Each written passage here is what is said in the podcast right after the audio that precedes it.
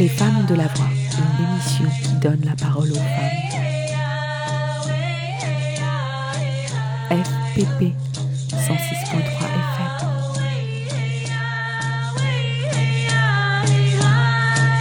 FM. Bonjour et bienvenue dans Les Femmes ont de la voix, l'émission qui donne la parole aux femmes. Aujourd'hui, je suis en compagnie de Claire et de Nadia. Nous sommes à Rouen pour cette émission spéciale pour parler des maladies et du handicap invisible.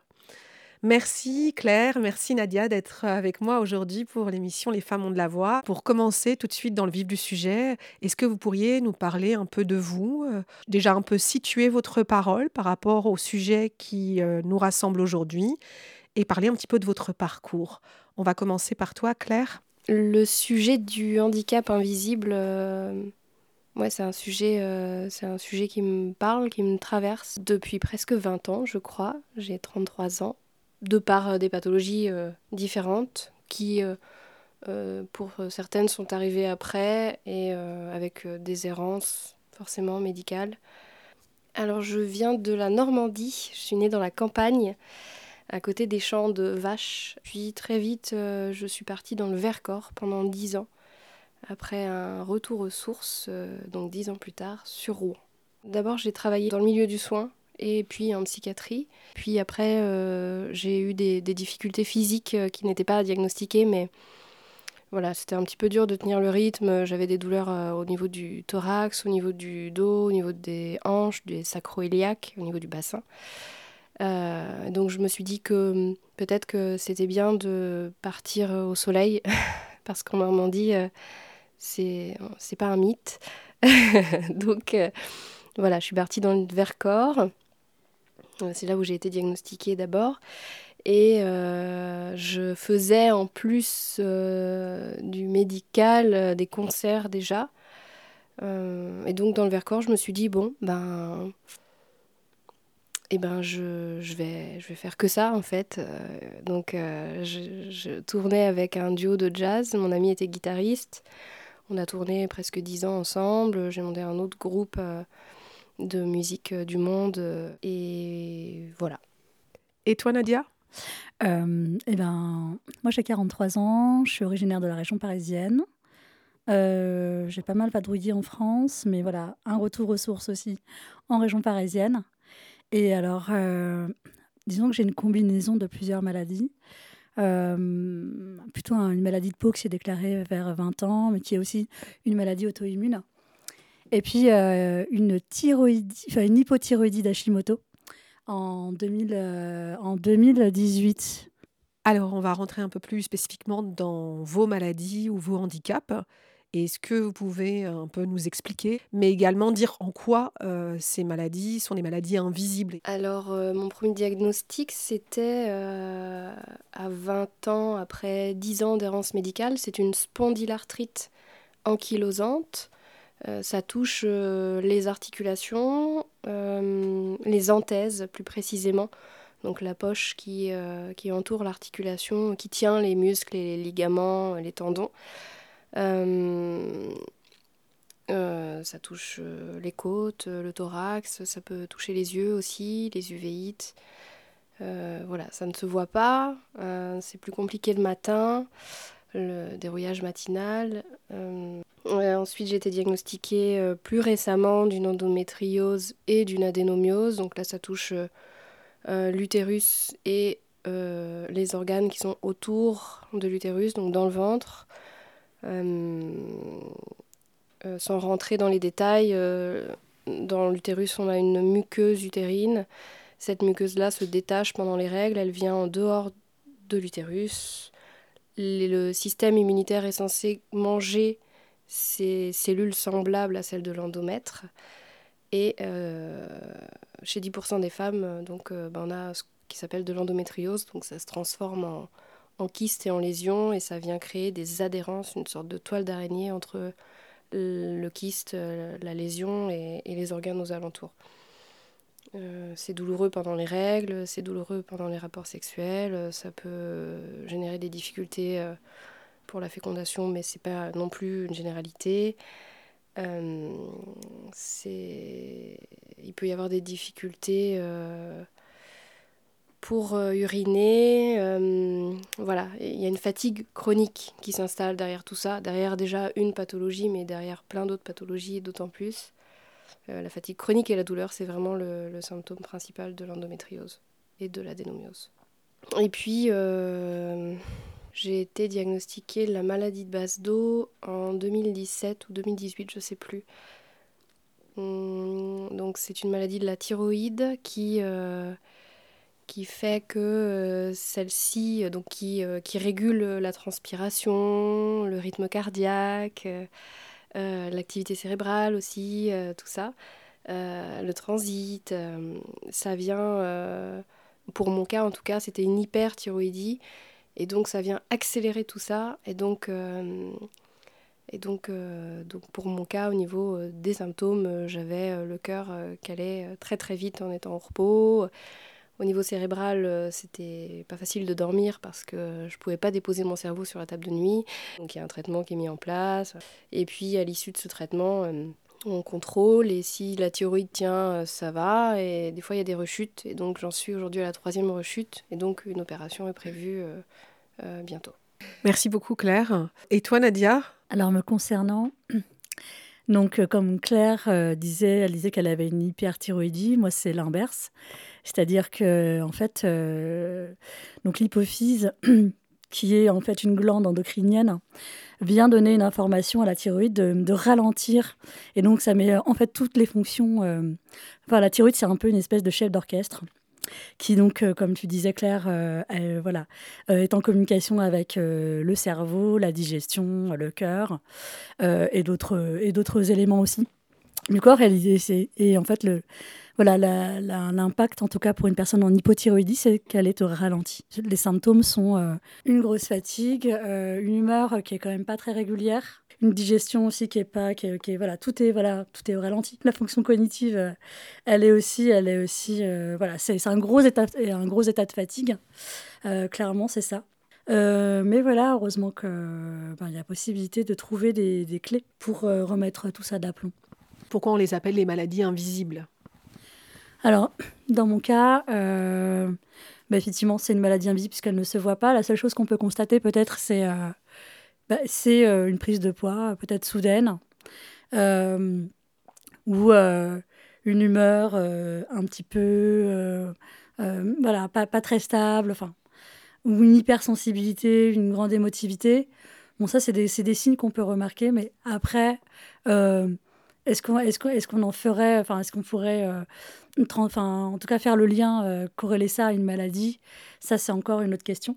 Donc c'est ce qui fait qu'effectivement c'est un handicap invisible dans le sens où on ne voit pas en fait clairement ce que c'est qu'une hypothyroïdie. D'ailleurs on en a, je pense, une représentation très faussée. Dans quelles circonstances vous avez découvert vos maladies et est-ce que vous avez été bien accompagnée par le corps médical ? Alors pour la spondylarthrite, dans quelles circonstances ? Vraiment c'était quand je travaillais en psychiatrie et que physiquement, c'était vraiment compliqué d'avoir des gestes répétitifs, d'avoir un piétinement permanent. Ça c'était vraiment dur et donc ça m'a vraiment forcée à partir loin. Et finalement, j'ai été diagnostiquée à l'autre bout de la France par un médecin, un traitant qui a entendu ces douleurs. Et puis j'avais un autre passif aussi, j'avais fait une phlébite, etc. Donc... à 18 ans, donc j'ai eu tout un bilan sanguin et là on avait vu en fait qu'il y avait des anticorps mais personne ne s'était penché dessus, des anticorps qu'on n'est pas censé avoir, en tout cas positifs, et qui peuvent diriger vers une pathologie auto-immune. Et donc là j'ai vu un rhumatologue qui m'a fait faire des examens IRM et c'est passé au staff et donc plusieurs médecins ont statué qu'effectivement comme il y avait une inflammation au niveau des sacro-iliaques, donc au niveau du bassin en gros, que c'était une spondylarthrite ankylosante. Au niveau de la prise en charge, c'était une prise en charge dans un premier temps allopathique pour ça, donc un traitement de fond qu'on utilise en chimiothérapie. Puis très vite, il n'y avait pas spécialement d'effet positif, donc on m'a proposé des injections. Et à partir de là, je suis, façon de parler, partie en courant. et j'ai arrêté tout suivi médical allopathique. Voilà, je suis partie, j'ai essayé voilà, tout un tas de choses de médecine douce parce que je pensais et je pense qu'on peut traiter autrement que par le médicament. Ou en tout cas en complément. Mon erreur, ça a été d'arrêter complètement, puisqu'aujourd'hui, les hanches, les sacroiliaques sont sclérosées, et donc si j'avais été finalement sous anti-inflammatoire et traitement efficace, ça n'en serait certainement pas à ce stade-là. Donc voilà, je suis un petit peu allée dans une spirale de souhait d'auto-guérison par l'alimentation, par les médecines chinoises, par l'acupuncture. Je suis partie au Vietnam, j'ai rencontré des acupuncteurs là-bas. Et puis voilà, j'ai eu des protocoles très stricts d'acupuncture aussi en France. Donc ça, c'est pour la spondylarthrite. Et puis après, en fait, pour l'endométriose, au niveau de la prise en charge, étant donné que... je pense que j'ai beaucoup de chance. Enfin, j'ai eu une bonne errance médicale aussi, là, d'une dizaine d'années quand même, mais, mais comme on m'a posé un stérilet au cuivre, donc c'est quelque chose qui ne fait vraiment pas partie de l'arsenal des traitements pour l'endométriose. Et à partir de ce stérilet-là, ça a été absolument atroce. J'ai eu des douleurs incontrôlables, et donc un scanner qui a montré que... puis une IRM qui a permis de diagnostiquer une endométriose. Donc là, j'ai été suivie. Ça a été... voilà, je suis tombée sur des médecins géniaux, qui ont fait ce qu'ils ont pu, qui ont essayé de me poser un autre stérilet, mais du coup, j'avais des adhérences, donc on n'a pas pu. On a fini par faire l'opération il y a 2 mois pour... réussir à poser un stérilet au bloc opératoire en coupant les adhérences au niveau du col parce que ça ne passait pas. Il y a eu 3 médecins qui ont essayé avant et on avait fait 7 tentatives. Donc voilà. Je suis suivie aujourd'hui. J'ai des douleurs neuropathiques au niveau de l'aine et de la jambe droite. C'est difficile de savoir entre l'endométriose et la spondylarthrite lesquelles... qui fait quoi, qui agit, quand, c'est forcément en lien puisque c'est au même endroit. Là, je dois me faire opérer pour la thyroïde, donc on n'a pas le droit d'être malade avec ces anti-TNF, on appelle ça, ces biothérapies. Donc pour l'instant, je suis au stade off avec la spondylarthrite, j'ai plus de traitement. Et Basedow, donc la thyroïde, j'ai... un traitement antithyroïdien pour essayer de freiner la thyroïde. Donc c'est la 3e fois qu'on le remet en place et l'opération permet alors évidemment de mettre un traitement à vie derrière, mais en trouvant le bon dosage, il n'y aura plus ce surplus d'informations qui n'a pas lieu d'être et qui est présent avec une hyperthyroïdie. Oui, ça fait beaucoup. Et tu as 33 ans. Et toi, Nadia, est-ce que tu peux nous raconter comment tu t'en es rendu compte, la prise en charge par le corps médical ? Comment je m'en suis rendu compte ? Je pense que oui, effectivement, il y a eu un temps d'errance médicale. Rétrospectivement, je me dis que... je pense que ça a commencé en 2012, mais en 2018, on m'a diagnostiqué l'hypothyroïdie d'Hashimoto. Je dis ça parce que 2012... j'ai eu un moment comme ça où j'étais très très très fatiguée. Enfin, en tout cas, voilà, les symptômes que j'avais donc cités tout à l'heure étaient déjà là, mais j'avais réussi à réguler ça par une hygiène de vie assez drastique, notamment par l'alimentation. Enfin, en passant plutôt par des médecines complémentaires, mais c'est vrai que le médecin généraliste m'avait jamais proposé de faire une prise de sang pour vérifier si j'avais un souci de thyroïde. Mais c'est donc en revenant en région parisienne. Donc, et aussi, je pense que le facteur stress est un facteur très important, notamment un choc émotionnel qui a été le décès de mon père. Je pense que ça a bien participé aussi peut-être à l'accélération des choses et à cette déclaration de cette hypothyroïdie en 2018. Voilà, alors... oui, en fait, effectivement, il suffit d'une seule prise de sang et c'est drôle parce que ça semble un geste tout à fait anodin et peut-être qui était accessible. Enfin, c'est pas très complexe, quoi. C'est pas un IRM ou je ne sais trop quel examen du cerveau qu'il faut regarder à la loupe. Et en fait, ça pourrait tout de suite, en tout cas, apporter beaucoup de réponses sur un état qui est complètement, dans lequel on se sent un peu impuissant, démuni. Et alors, effectivement, aujourd'hui, j'ai un traitement. Donc, à base, donc, ce sont des hormones thyroïdiennes, donc de la T3 et de la T4, que la thyroïde ne fabrique plus. Donc, ça vient effectivement compenser le manque d'activité de la thyroïde.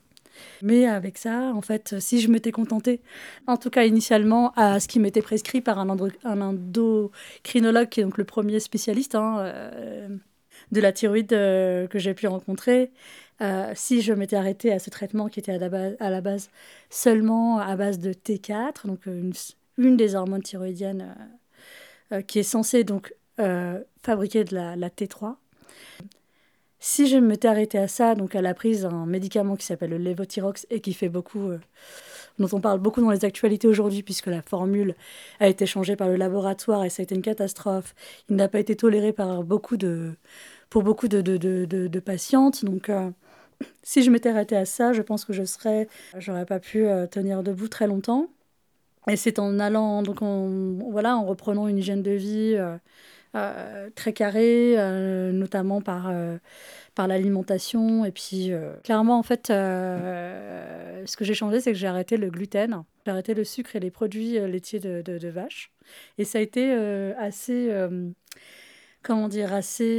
flagrant, c'est-à-dire qu'on voit tout de suite, en tout cas, l'inflammation qu'on peut ressentir, parce que c'est aussi un symptôme que j'ai oublié de recenser parmi la liste non exhaustive des symptômes qu'on peut avoir en hypothyroïdie, c'est des douleurs articulaires. Et donc là, le fait de ne plus avoir de douleurs, le fait de retrouver une réflexion, une vivacité d'esprit, en tout cas, comme j'avais initialement, c'est des signes en tout cas de rétablissement qui sont notoires. Et donc...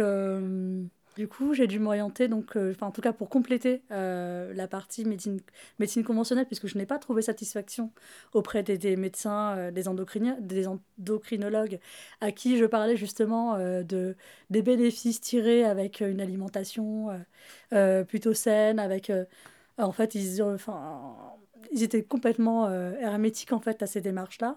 Bon, bien entendu, leur argument, c'est qu'il n'y a pas d'études qui vient prouver que le gluten, l'arrêt du sucre, tout ce qui peut être inflammatoire contribue en tout cas à améliorer l'état de santé quand on a une hypothyroïdie. Nous, on a un échantillon. Je connais un paquet de nanas, en tout cas de personnes. Vraiment, j'invite qui veut faire une étude, de venir nous sonder. On pourra, je pense, clairement participer à prouver en tout cas qu'effectivement c'est vraiment bénéfique. Et d'ailleurs, il y a un autre courant qu'on appelle la médecine fonctionnelle, qui est un courant des États-Unis, qui vient... Alors, l'approche de la médecine fonctionnelle, c'est de dire on traite la cause plutôt que le symptôme. Effectivement, eux invitent vivement à arrêter... le gluten, les produits laitiers, le sucre, tout ce qui va être inflammatoire. Il y a même, on peut même pousser plus loin la démarche et puis aller faire des prises de sang et aller voir à quoi on est allergique au niveau alimentaire et qui vient justement créer cette inflammation à travers la thyroïde, mais ça aurait pu être une autre maladie auto-immune. Oui, effectivement, on peut s'appuyer un peu sur la médecine conventionnelle, mais vraiment, moi, je trouve du ressort... un ressort beaucoup plus, et une ressource beaucoup plus importante auprès des médecines complémentaires et la médecine fonctionnelle. On va en profiter pour faire une première pause musicale. Est-ce que tu pourrais nous présenter le premier morceau que tu as choisi, d'ailleurs que tu vas nous interpréter en direct dans ton salon, Claire? Ça s'appelle Endométriose mon amour. Alors je suis assez prise des voies respiratoires en ce moment. Je ne garantis pas des pains, mais bon, c'est ce qui fait le charme. Le charme du live. Maux de tête, irritabilité, nausée. Encore ces crampes qui hantent et campent ton corps particulièrement agacé. C'est pas la rate qui se dilate, c'est le col qui se décolle et ça me rend folle. Enfin, l'endomètre, je peux plus faire un mètre. Fatigue. Bouffée non pas d'air frais mais de chaleur, accompagne cette diarrhée passagère exactement à ce moment où tous les mois, c'est la même chose. J'attends avec moi la ménopause. Utérus enflammé, compote de lombaire en miettes, contraction chiadée, oh, ça fait juste mal mais c'est normal. Roulade avant, salto arrière, la sueur froide m'habite. Je prendrais bien un RTT là. Un quoi ? Un RTT ? Mais pas dans le spectacle vivant. Endométriose, mon amour. Endométriose, ton amour.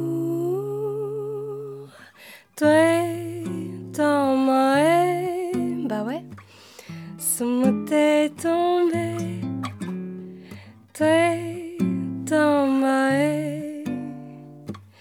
Son mot est tombé. Ah, ah, ah, ah, ah, ah.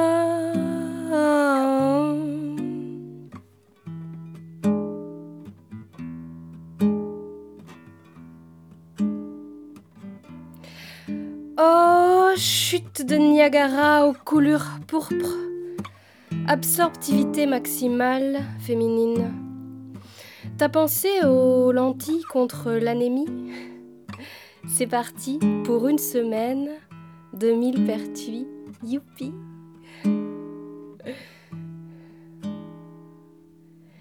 Une femme sur dix,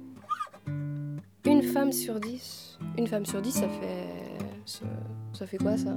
Ça fait beaucoup quand même, non ? On est combien en France, en femmes, je veux dire.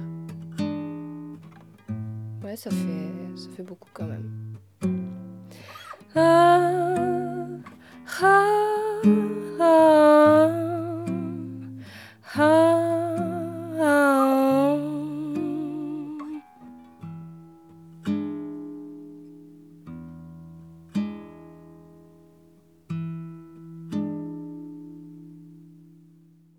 Vous écoutez Les Femmes ont de la voix et aujourd'hui nous sommes en compagnie de Claire et Nadia pour parler des maladies invisibles et du handicap invisible. Une des raisons pour lesquelles j'ai eu envie de consacrer cette émission à ce sujet, c'est parce que je suis également touchée de près par une maladie invisible. Moi aussi j'ai la maladie de Basedow qui a donc créé une hyperthyroïdie. Moi je suis plutôt une personne qui tombe pas souvent malade. J'ai pas eu beaucoup l'habitude d'aller chez le médecin. Dans ma famille, on n'a pas vraiment l'habitude d'aller chez le médecin. En général, quand on va vraiment, vraiment mal, on va à la pharmacie. Et puis, le Covid est arrivé en 2020 et j'ai traversé la France en faisant une marche militante. Et au bout de quelques semaines, j'ai commencé à perdre beaucoup de poids. Et très vite, j'ai perdu 10 kilos en moins d'un mois. J'étais un peu méconnaissable. Et j'ai commencé à avoir plein de symptômes, tachycardie également, je suis montée jusqu'à 180 par minute, une sensation de grande chaleur, j'avais l'impression d'avoir ressenti 5 degrés de plus que la moyenne, donc j'avais tout le temps chaud, même en hiver. J'ai plus eu mes règles quasiment, j'avais une demi-journée de règles par mois, j'avais des douleurs musculaires, des démangeaisons, mais mon dos me grattait, mon corps tremblait. L'impression d'être très très embrouillée, de me noyer dans un verre d'eau, etc.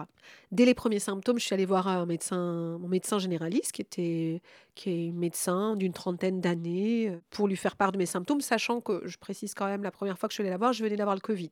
Et puis quelques semaines plus tard, je retourne la voir en disant « bon bah là, j'ai plus le Covid, par contre il y a ça, ça et ça ». Et chaque fois que je venais la revoir, j'avais d'autres symptômes. Et comme j'avais passé une période difficile, comme beaucoup de gens pendant le premier confinement, mon médecin a cru que c'était des symptômes dépressifs. Et donc, je suis allée voir mon médecin 5 fois en 6 mois. Et pas une fois, j'ai eu un test sanguin de fait. J'ai eu à chaque fois aller voir un psy. Chose que j'ai fait à côté, en parallèle, ça fait du mal à personne. Et c'est finalement par hasard, parce qu'une amie faisait une PMA qu'elle m'a incité, parce que j'avais une envie d'avoir un enfant, à faire un test pour voir où j'en étais au niveau de la fertilité. Et c'est grâce à ce test que j'ai pu voir que ma TSH était effondrée. Là, je suis allée voir donc l'endocrinologue et je me suis fait un peu disputer par l'endocrinologue parce qu'elle ne comprenait pas pourquoi j'avais mis autant de temps pour venir la voir, sachant que ça faisait 8 mois que j'avais des symptômes et 8 mois que j'allais en fait voir mon médecin généraliste et qui n'avait pas vu la mesure de ce que je vivais, qui pensait soit que j'exagérais, soit que c'était des symptômes effectivement de dépression. Et puis qui m'a dit surtout que j'aurais pu mourir d'une crise cardiaque, que c'était très très très grave. Donc moi, par rapport à toi Claire, alors je ne sais pas quel est ton niveau de Basedow, en tout cas moi dès le départ, elle m'a dit « vous avez quasiment aucune chance de rémission ». Et donc j'ai voulu tenir parce que comme je n'ai jamais été malade, je n'arrivais pas à croire que la seule option c'était l'ablation de la thyroïde. Alors je sais que beaucoup de gens ont eu cette opération, et en même temps, de me dire que je vais avoir un organe en moins, que je vais avoir une béquille à vie, le Levothyrox, qui a si mauvaise réputation, c'est quelque chose qui m'a beaucoup angoissée. Du coup, je me suis dit, moi, je vais quand même saisir cette chance de voir si je peux me rétablir toute seule. Le problème, c'est que au bout de quelques mois, ma T3, T4 se stabilisait, mais mes anticorps thyroïdiens, mes TRAC et ma TSH étaient toujours indosables. Et à chaque fois que j'allais voir l'endocrinologue pour lui demander qu'est-ce que je peux faire, elle me disait, vous n'avez rien à faire. Et ça, c'est assez horrible, parce qu'on se sent très impuissante, quoi. Et à côté de ça, une amie m'avait parlé d'un naturopathe qu'elle avait vu qui lui a un peu sauvé sa vie. Elle a la maladie de Lyme et aujourd'hui, elle a trouvé un équilibre. Du coup, je suis allée voir ce naturopathe. J'en ai d'abord parlé à mon endocrinologue qui a levé les yeux au ciel et qui n'était pas du tout d'accord et qui m'a dit « Non, je ne veux pas que vous preniez quoi que ce soit ». Donc, je l'ai fait dans son dos. En 3 semaines de traitement, donc de compléments alimentaires, qui ont été donnés par le naturopathe en changeant drastiquement mon régime alimentaire, pas de gluten, pas de sucre, plus d'alcool, plus de lait de vache, plus de viande rouge, etc. etc. Ma TSH est redevenue indosable. Et au bout d'1 mois et demi, je suis redevenue à peu près dans les normes. Et les TRAC ont commencé à baisser. Donc voilà. Et même en parlant à mon endocrinologue, elle a plutôt tendance à dire que finalement c'était le néomercazole, le médicament qu'elle m'avait donné, qui marchait et que c'était une histoire de coïncidence. Alors que moi, je ne veux pas le croire. À chaque fois que je prends des compléments alimentaires, à chaque fois que je fais également couplé avec un régime alimentaire strict, ça fonctionne.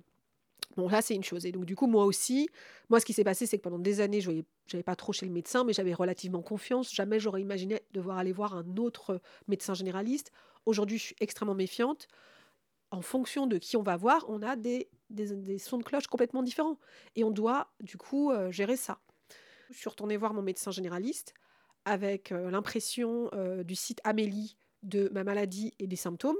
Il y avait 12 symptômes qui étaient listés. Et je lui ai dit chaque symptôme. Et à la fin, je lui ai donné la fiche. Et c'était entièrement surligné. À partir de 6 symptômes, on considère qu'on a la maladie. Moi, j'en avais 10 sur 12. Et pas une seconde, ça lui est venu en tête. Elle a plutôt bien réagi. C'est-à-dire qu'elle n'a pas essayé de se justifier. Elle s'est excusée. Et elle m'a dit, je comprendrais que vous changiez de médecin. Et moi, je lui ai dit, mais je ne comprends pas. Vous êtes une femme. Vous avez 35 ans. Les problèmes de thyroïde touchent 10% des femmes. Comment c'est possible qu'encore aujourd'hui, il y ait autant de méconnaissances de ces maladies, que ce soit l'endométriose ou les problèmes de thyroïde, comment on l'explique ? Alors moi, forcément, c'est une émission féministe, j'ai envie de me dire, parce que c'est une maladie qui touche les femmes, mais quel est votre avis ? Alors effectivement, comme l'endométriose, et du coup, je vais rebondir là-dessus, c'est un vrai problème sociétal, en fait. C'est un problème de santé publique. Aujourd'hui... on a en études de médecine, jusqu'à l'année dernière en tout cas, les médecins traitants, donc les internes, les médecins traitants et les gynécologues aussi, n'avaient qu'une demi-page de formation sur l'endométriose, autant dire rien du tout. Les associations de patientes ont fait qu'aujourd'hui, on peut accéder à une formation continue et surtout à une formation sur l'endométriose dans le cadre des études et aussi des sages-femmes et des médecins traitants pour diagnostiquer une endométriose, parce que c'est pas normal juste d'avoir mal pendant ses règles, c'est pas normal parce qu'on est une femme, c'est pas normal pour n'importe quelle raison, c'est pas normal d'avoir mal. Et donc ça fait partie des choses qui sont mises en place pour faire bouger les choses avec les assos de patientes. Je pense à EndoFrance, du coup, particulièrement. Il y en a plein d'autres, hein, et il y a plein d'autres associations sur d'autres domaines. Mais... Et je pense aussi aux radiologues, parce que là, voilà, ce sont des pathologies qu'on diagnostique aussi beaucoup sur imagerie médicale, au même titre que la spondylarthrite. Moi, on m'a fait une radio quand j'avais 12 ans. On m'a dit que c'était la croissance. Ensuite, on m'a fait une autre radio à 18 ans. On m'a dit qu'il n'y avait rien. Et quand j'ai donné ces examens-là à la rhumatologue à 22 ans, elle m'a dit « mais en fait, ça se voyait déjà ». Et j'ai eu envie de foutre son bureau en l'air. Je lui ai dit « mais comment ? C'est passé par les mains de mon médecin traitant, c'est passé par les mains d'un radiologue de ville ». Et elle m'a dit « en fait, c'est trop technique. On n'est pas tous formés à la rhumatologie ». Et en fait, aujourd'hui, ça se retrouve aussi dans des pathologies qui sont diagnostiquées sur des imageries, à savoir l'endométriose. Un médecin qui n'est pas, un radiologue qui n'est pas formé à l'endométriose ne trouvera pas de lésion d'endométriose parce qu'il ne sait pas ce qu'il recherche. Donc on ne peut pas trouver quelque chose qu'on ne connaît pas. Mais les choses avancent et la sécurité sociale aussi, sur toutes ces pathologies invisibles avec les assos de patientes. On avance pour faire reconnaître ces pathologies-là invisibles, pour que les parcours de soins et de diagnostic via les filières de santé soient adaptés dans les prises en charge en fonction des atteintes. Moi, je voulais rajouter par rapport à la question plutôt féministe, je veux dire clairement, ça a été prouvé, je pense avec des études sur l'endométriose, qu'une des raisons pour lesquelles aussi elle n'a pas été prise au sérieux, c'est parce qu'on ne prend pas les femmes au sérieux quand elles parlent de la douleur. Les femmes étant naturellement prédisposées à l'émotivité, forcément, elles exagéreraient. Oui, la douleur, elle a été complètement banalisée, mais depuis des siècles. Hein, on accouche, on a mal, c'est normal.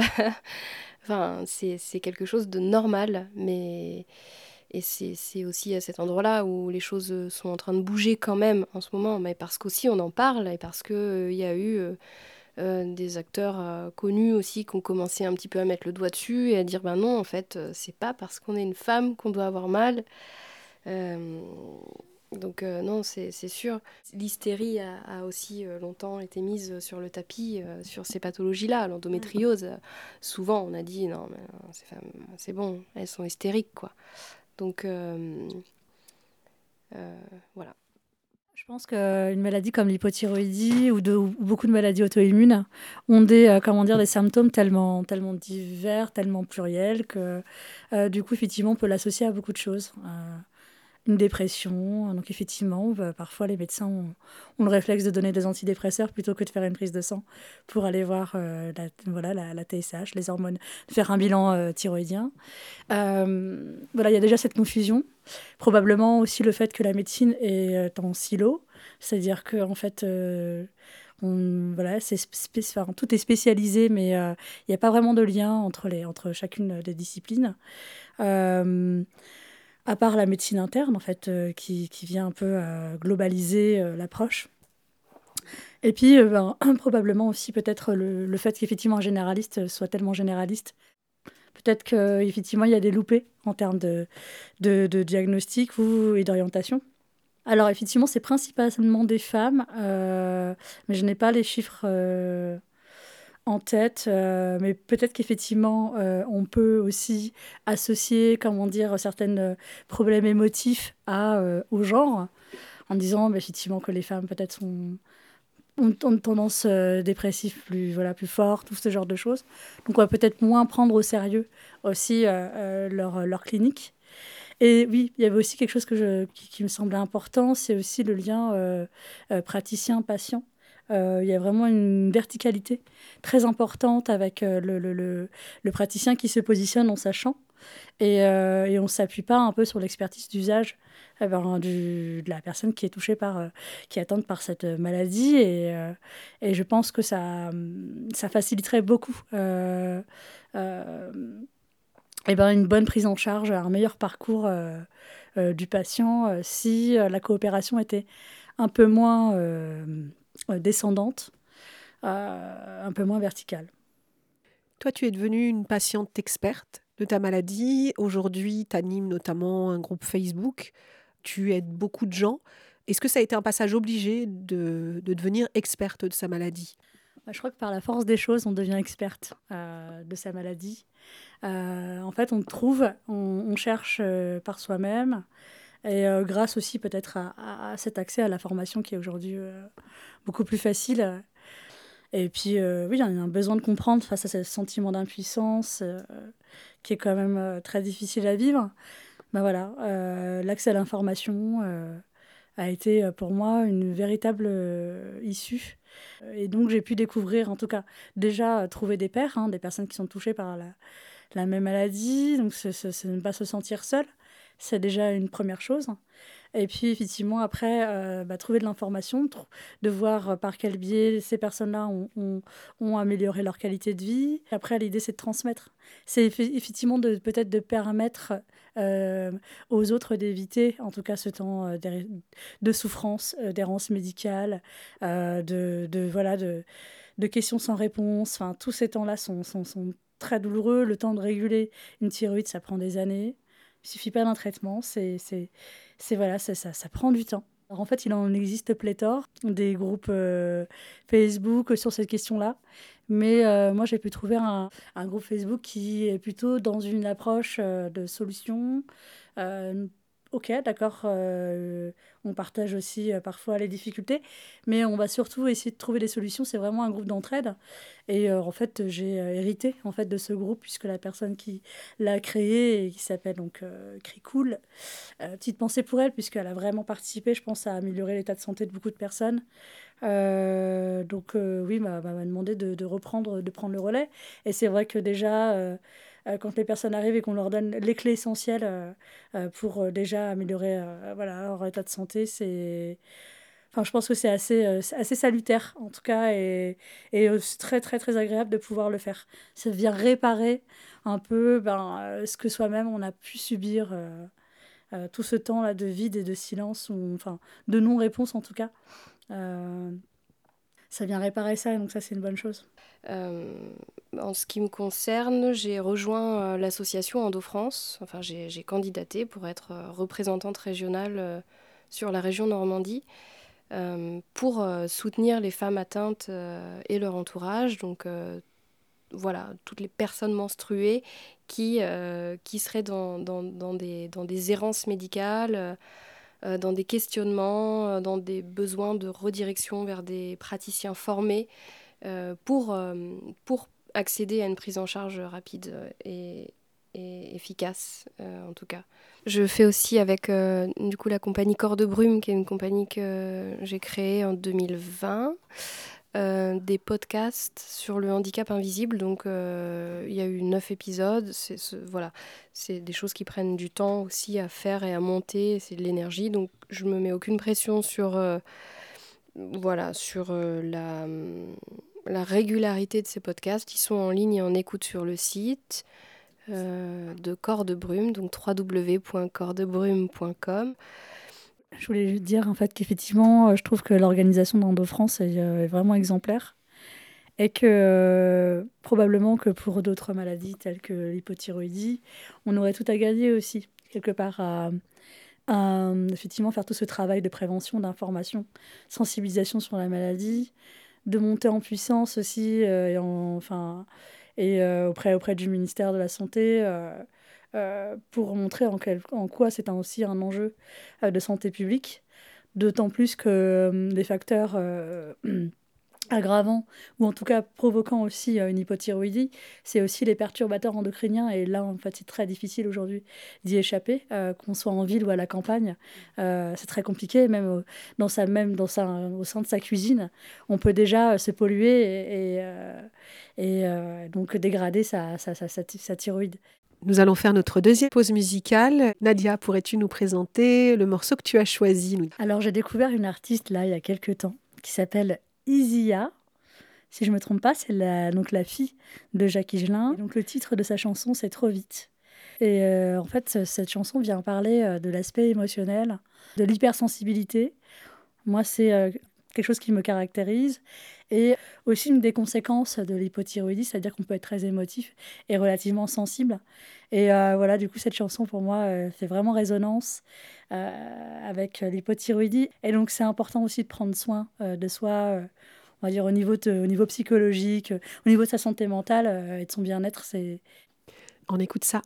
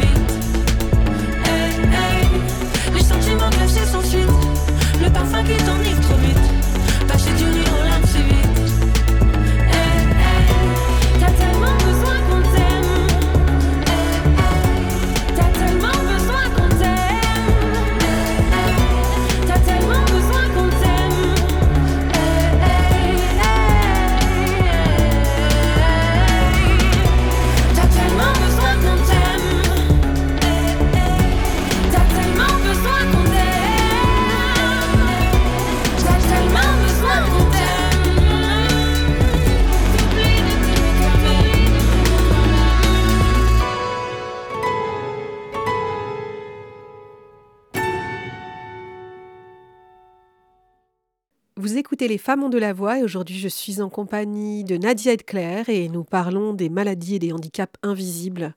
Je voulais aborder aussi la question de la stigmatisation. On parle d'handicap et de maladies invisibles, ça ne se voit pas. Ce qui veut dire que potentiellement vous avez dû traverser des moments difficiles où il fallait expliquer, prouver qu'on n'exagérait pas, que c'était quelque chose de sérieux et que c'est pas parce que ça ne se voit pas qu'on est...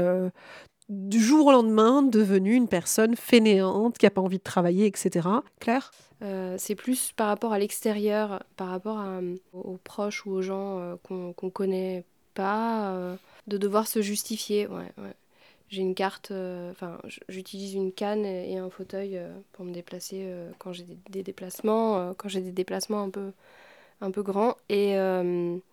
Et quand j'ai pas ma canne, au début en tout cas, ces 10 dernières années, quand j'avais pas ma canne, évidemment ça se voyait pas. Donc passer à une caisse, en plus à l'époque j'avais pas la carte, mais on va dire que ça m'arrive de ne pas avoir ma canne quand je sais que je dois juste en 2-2 prendre quelque chose et que je vois qu'il y a personne sur le parking de la pharmacie. J'y vais, j'ai pas besoin de ma canne puisque je suis garée devant et c'est bon. Mais s'il y a du monde... je fais demi-tour, quoi. Parce que parce que personne ne va comprendre pourquoi j'ai besoin de passer devant tout le monde si j'ai pas ma canne à ce moment-là, alors qu'il y a trois papis devant moi. Enfin, donc en fait, je recule et puis voilà. Après, ça m'est arrivé de me garer sur des places. Et parce que tu ne peux pas rester longtemps debout, c'est ça ? Non, ouais. J'ai eu une fois une personne en me garant sur une place qui m'a dit « Bonjour madame, vous êtes garée sur une place handicapée ?» Je lui ai dit oui, je suis au courant, je crois. Mais parce qu'en fait, j'étais en train de parler en souriant avec mon compagnon. Et donc, je n'avais pas la tronche, en fait. C'est fort de dire ça. Hein, mais voilà, donc je lui ai dit oui, bonjour madame, je peux vous montrer ma photo sur la carte si vous voulez. Et j'ai attendu en fait qu'elle ressorte. C'était sur une aire d'autoroute, j'ai attendu qu'elle ressorte et j'ai mis ma canne sur le rétroviseur juste pour qu'elle comprenne que en fait c'est pas parce que ça se voit pas qu'il n'y a pas de besoin. Voilà, il y a plein d'exemples comme ça d'une autre personne qui me voit me garer et puis je la vois, elle est piétonne, elle voit que je suis en train de me garer sur une place PMR en créneau, c'est compliqué parce qu'il y a peu de place, puis elle traverse le passage piéton, elle continue de me regarder. Et moi, sur le coup, je me dis, je dois avoir un problème sur la voiture, je sais pas, j'ai un phare pété, qu'est-ce qui se passe ? Et je sors de la voiture et là, la personne me dit, vous avez vu, non ? Vous êtes garé sur une place PMR, hein. 80% des handicaps sont invisibles. Donc, depuis toujours, effectivement, la place de la personne handicapée, c'était un fauteuil roulant. C'est vraiment l'image, le handicap, c'est le fauteuil roulant. Mais non. Et toi, Nadia, qu'est-ce que tu as à dire justement sur cette question de stigmatisation ? Je pense qu'effectivement, il y a tout un travail d'information sur les symptômes de la maladie. J'ai le sentiment quand même Je pense qu'effectivement, les gens s'attendent à « Ok, t'as un traitement, ça va en fait. C'est bon, c'est régulé, tout va bien. » Non, en fait, c'est plus compliqué que ça. Ça prend plus de temps. Et puis, il y a des choses, il y a certains aspects qui vont mieux, mais je ne suis pas complètement rétablie. Enfin, c'est progressif, ça prend du temps. Et donc, il y a une espèce de raccourci de traitement, c'est bon, c'est réglé, t'es presque guéri ou t'es guéri. Donc, moi, je trouve que ça participe justement aussi, du coup, ça augmente, je trouve, un peu cette ce sentiment d'être pas toujours comprise. Et puis physiquement, après, la question de quand on a...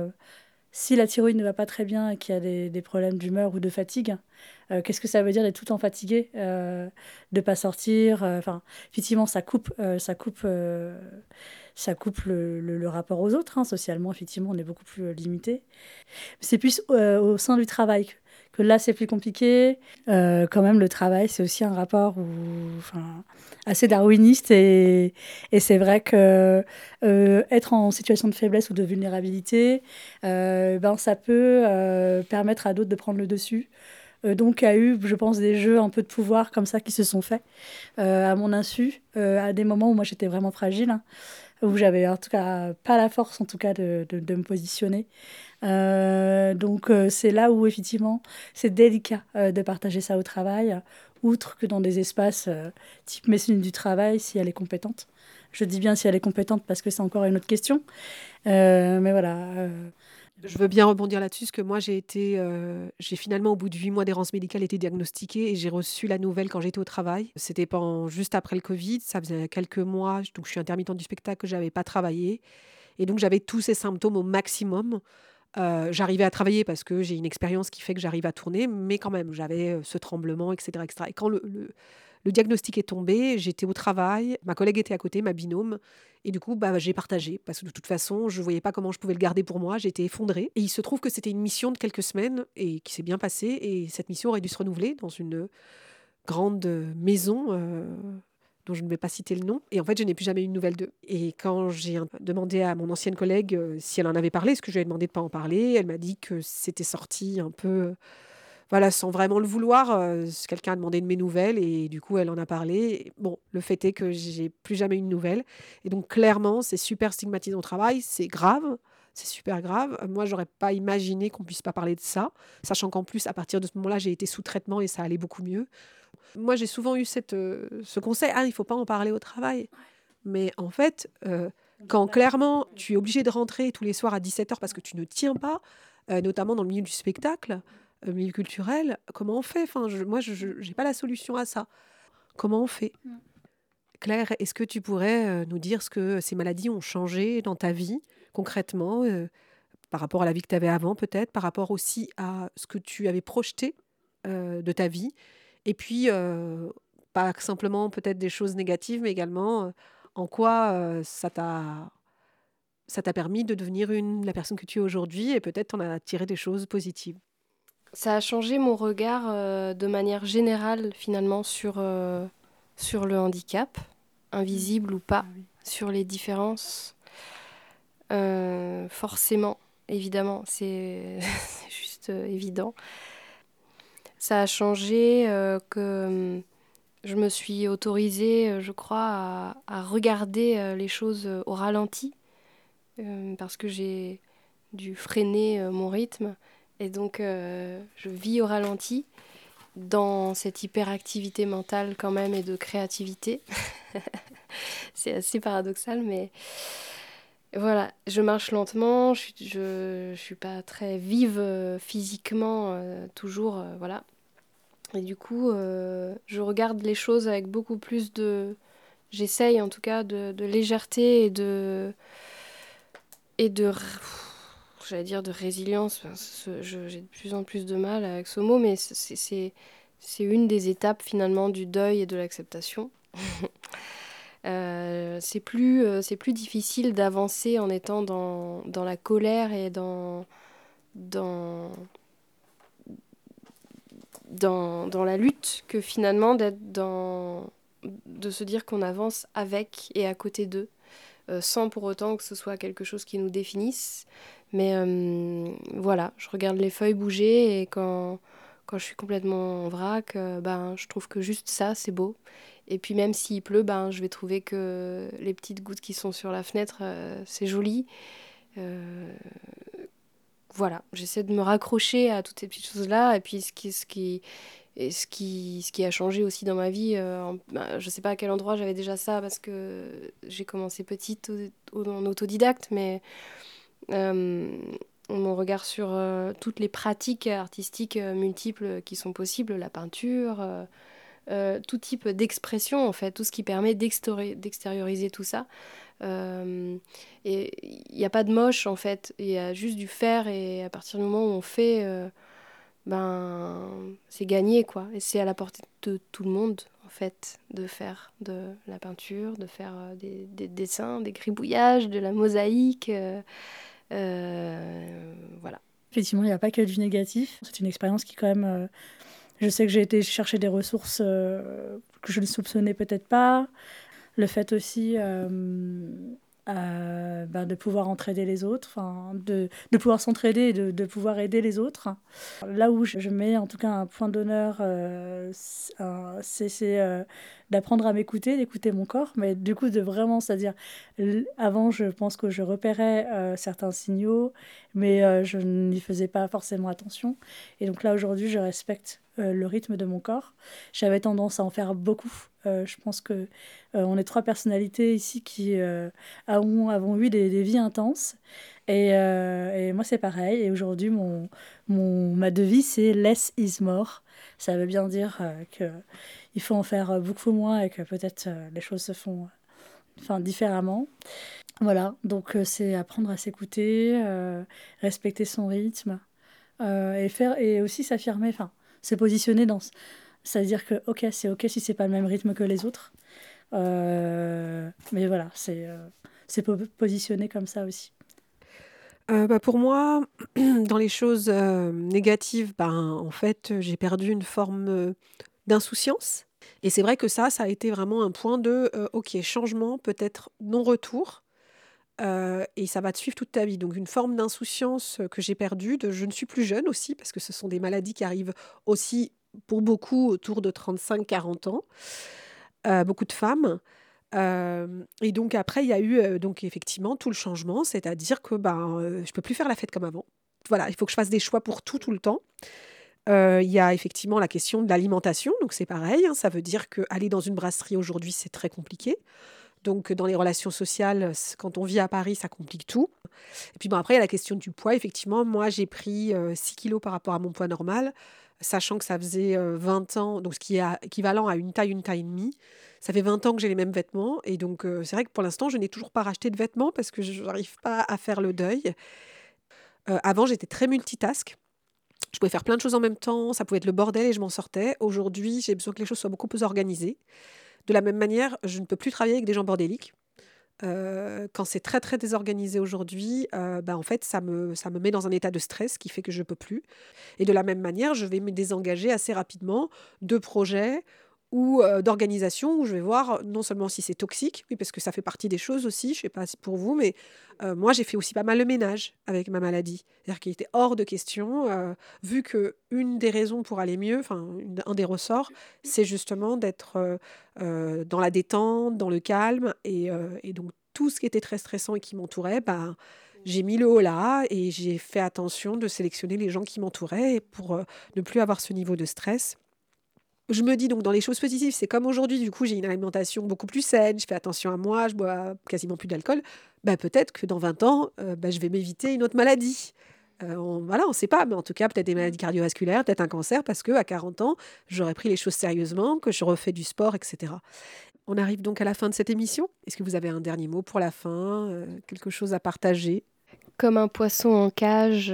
Handicap invisible, c'est donc un spectacle sur lequel on travaille depuis 2 ans et demi aujourd'hui, avec une metteur en scène, une chorégraphe, un créateur lumière, et etc. C'est un seul en scène que j'interprète pour la première fois le 7 avril au Théâtre Montdory à Barantin. Et on vient dans l'ombre chinoise mettre en exergue des situations de vie, tout ça dans beaucoup de poésie et... en lien avec le handicap, à la vie sociale, la vie en tant que patient, la vie professionnelle, tout ce que ça vient bousculer et pourtant ça ne se voit pas.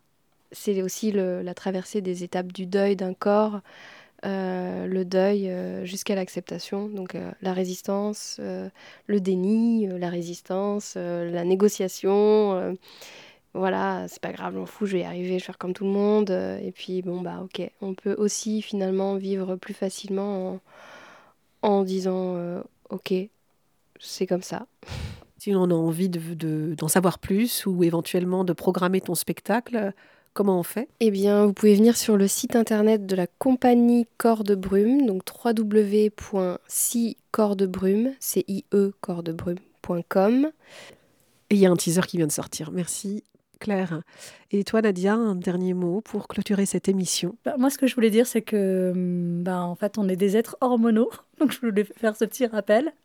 Vraiment pas oublier que, quelque part, la dimension hormonale est vraiment, vraiment très, très importante au niveau de notre santé. Donc, c'est bien d'en avoir connaissance. C'est que, on peut s'en sortir dans la mesure où on trouve des biais, on trouve des clés ou des issues qui sont faites par l'entraide, par l'interconnaissance entre personnes, entre pairs, quoi. Tous ces échanges de bonnes pratiques, eh bien, c'est fondamental et ça apporte beaucoup, se comprendre. C'est une part importante, en tout cas, au niveau de cette maladie. Donc, n'hésitez pas à rejoindre des groupes Facebook. Bon, Facebook, c'est pas forcément le truc que j'aurais envie de faire la promotion, mais en tout cas, il permet au moins ça, de mettre en lien des gens et de partager tout un tas de connaissances autour de bonnes pratiques. Donc, n'hésitez pas à aller vous renseigner si vous avez à un moment donné une maladie auquel vous avez peu de réponses au niveau du corps médical. Allez voir s'il y a des groupes d'entraide qui existent dans les réseaux sociaux. Vous n'êtes pas seul, c'était le dernier mot. Merci à toutes et à tous de nous avoir écoutés. Merci à Nadia et à Claire d'avoir participé. C'était donc Les Femmes ont de la voix. Et on se retrouve le mois prochain pour une nouvelle émission. À très bientôt.